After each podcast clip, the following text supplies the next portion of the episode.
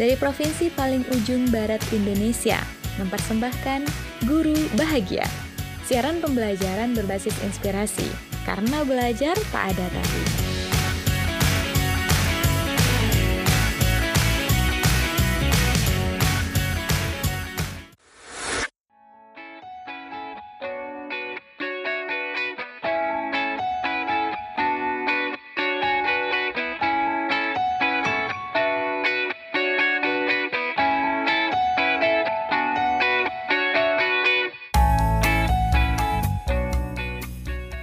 Teman-teman sahabat bahagia, pandemi COVID-19 memberikan banyak perubahan, baik dari segi sosial, ekonomi, dan juga masyarakat itu sendiri. Nah, hal itu juga sebenarnya memberikan perubahan besar dalam bidang pendidikan. Seperti yang kita ketahui ya, sejak Maret 2020, sekolah mulai menerapkan belajar dari rumah dengan segala drama dan juga pro kontranya.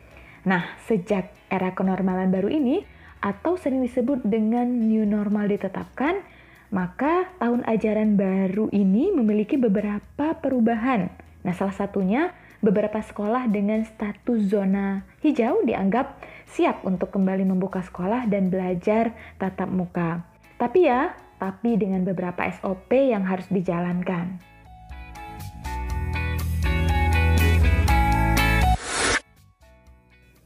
Nah, sahabat bahagia, Menariknya menurut Anwar Holil, manajer komunikasi Tanoto Foundation.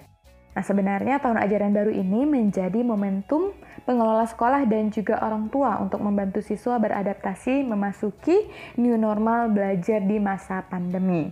Nah, new normal ini ya, bukan berarti siswa dipersiapkan kembali bersekolah aja, namun juga membantu menyiapkan siswa agar mampu beradaptasi dengan situasi belajar di tengah wabah COVID-19. Nah, seperti sudah uh, kita bahas tadi di awal ya, tidak semua sekolah pada dasarnya itu kembali uh, melakukan pelaksanaan sekolah tatap muka. Ada beberapa sekolah yang uh, masuk ke zona merah atau zona orange yang memang masih tetap di posisi melakukan belajar secara daring ataupun online. Dan tentu saja ini akan memberikan tantangan tersendiri dalam hal belajar, baik untuk sekolah, guru, dan siswa itu sendiri. Mungkin uh, kita bertanya-tanya ya, uh, seperti apa sih kemungkinan tantangannya dan bagaimana reaksi siswa uh, dan juga apa yang harus mereka lakukan supaya kemudian bisa bersahabat dengan keada dengan keadaan new normal ini sendiri. Nah, yang pertama itu yang sangat penting adalah uh, siswa, guru, uh, stakeholders dalam bidang pendidikan dan semua masyarakat harus familiar terlebih dahulu dengan protokol kesehatan. Apalagi jika uh, beberapa sekolah kemudian memutuskan untuk menerapkan uh, sekolah tatap muka walaupun dengan standar operasional prosedurnya. Nah, protokol kesehatan ini uh, menjadi hal yang sangat signifikan karena nantinya ketika sekolah dengan tatap muka dijalankan, maka siswa-siswa harus sudah terbiasa dan juga menjadi bagian dari rutinitas mereka untuk melakukan protokol kesehatan, baik di sekolah juga di rumah nantinya. Nah, ini menjadi tanggung jawab tidak hanya uh, para pelaku pendidikan, juga orang tua dan juga masyarakat, di mana kemudian dengan uh, menerapkan protokol kesehatan ini, artinya kita siap untuk hidup berdampingan dengan new normal uh, dalam uh, kondisi pandemi seperti saat ini.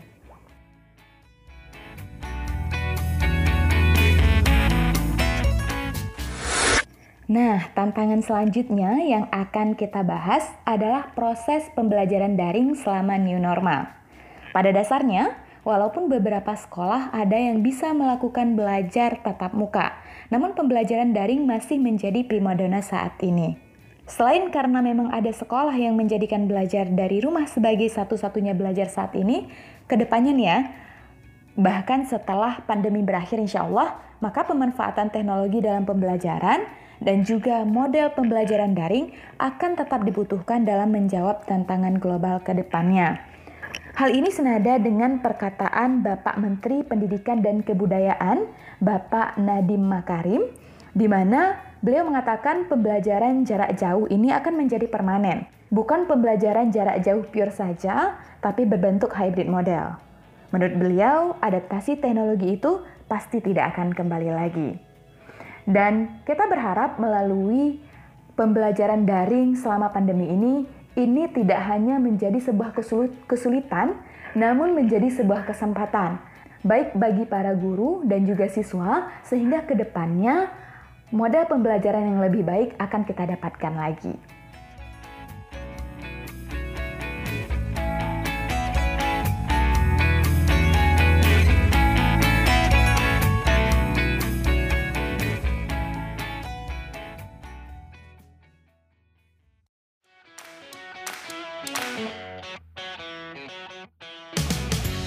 Selamat datang para pembelajar bahagia. Dengan bahagia, insya Allah kita bisa.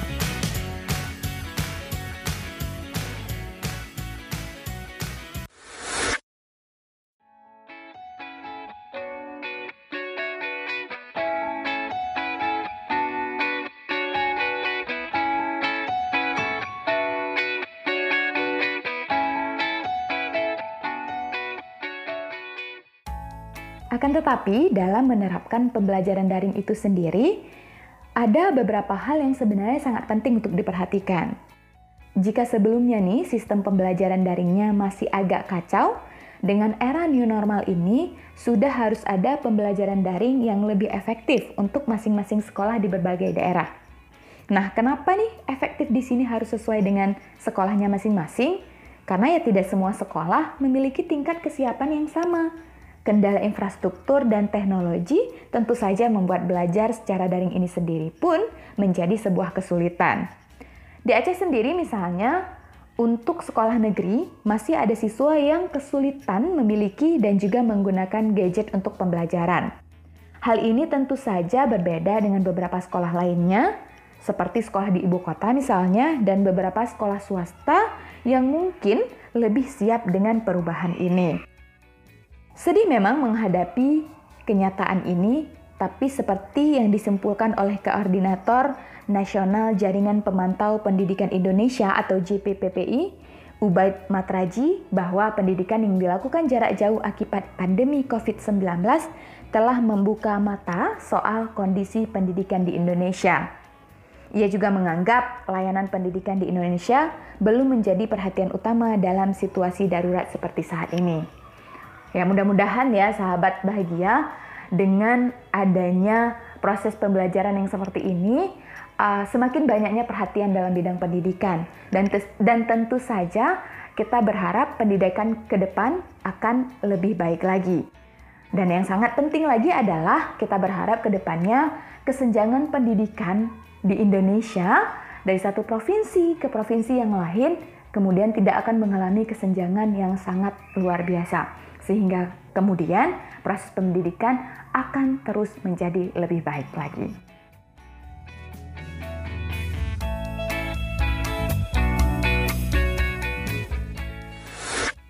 The last but not least for this segment, yang paling penting adalah bagaimana kemudian menjaga kualitas motivasi dari guru dan siswa itu sendiri. Karena dengan motivasi ini nantinya uh, saat belajar dari rumah maupun tatap muka sekalipun, guru dan uh, siswa sama-sama merasa penting. Guru dan siswa sama-sama merasa membutuhkan untuk belajar. Nah, ini juga menjadi PR uh, selanjutnya dari guru ya, bagaimana menciptakan dunia belajar yang lebih asik, lebih kreatif, sehingga uh, ketika belajar dari rumah ataupun belajar secara tatap muka di masa era new normal ini membuat siswa memiliki keinginan belajar yang besar, atau setidaknya sedikit menurunkan rasa bosan mereka yang mungkin sudah sejak bulan Maret, sehingga mereka bisa merasa new normal menjadi new ways of learning ataupun cara-cara baru dalam belajar menemukan cara yang kreatif, asik, sehingga membuat guru dan siswa sama-sama termotivasi untuk belajar. Dan nantinya saat insya Allah pandemi berakhir dan juga siap untuk sekolah secara normal, bukan sekedar new normal, guru dan siswa sama-sama akan menjadi lebih siap dan juga belajar di era new normal sudah mengajarkan bagaimana menjaga motivasi dan kreativitas di saat-saat sulit sekalipun.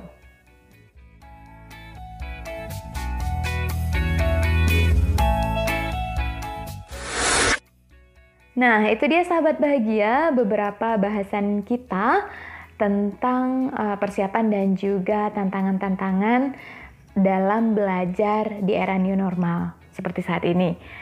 Nah, ingat, uh, nikmati saja prosesnya, walaupun mungkin terkesan saat ini kita tidak belajar banyak secara materi, namun ini adalah saat yang tepat untuk membangun engagement ataupun kedekatan hubungan guru dan murid.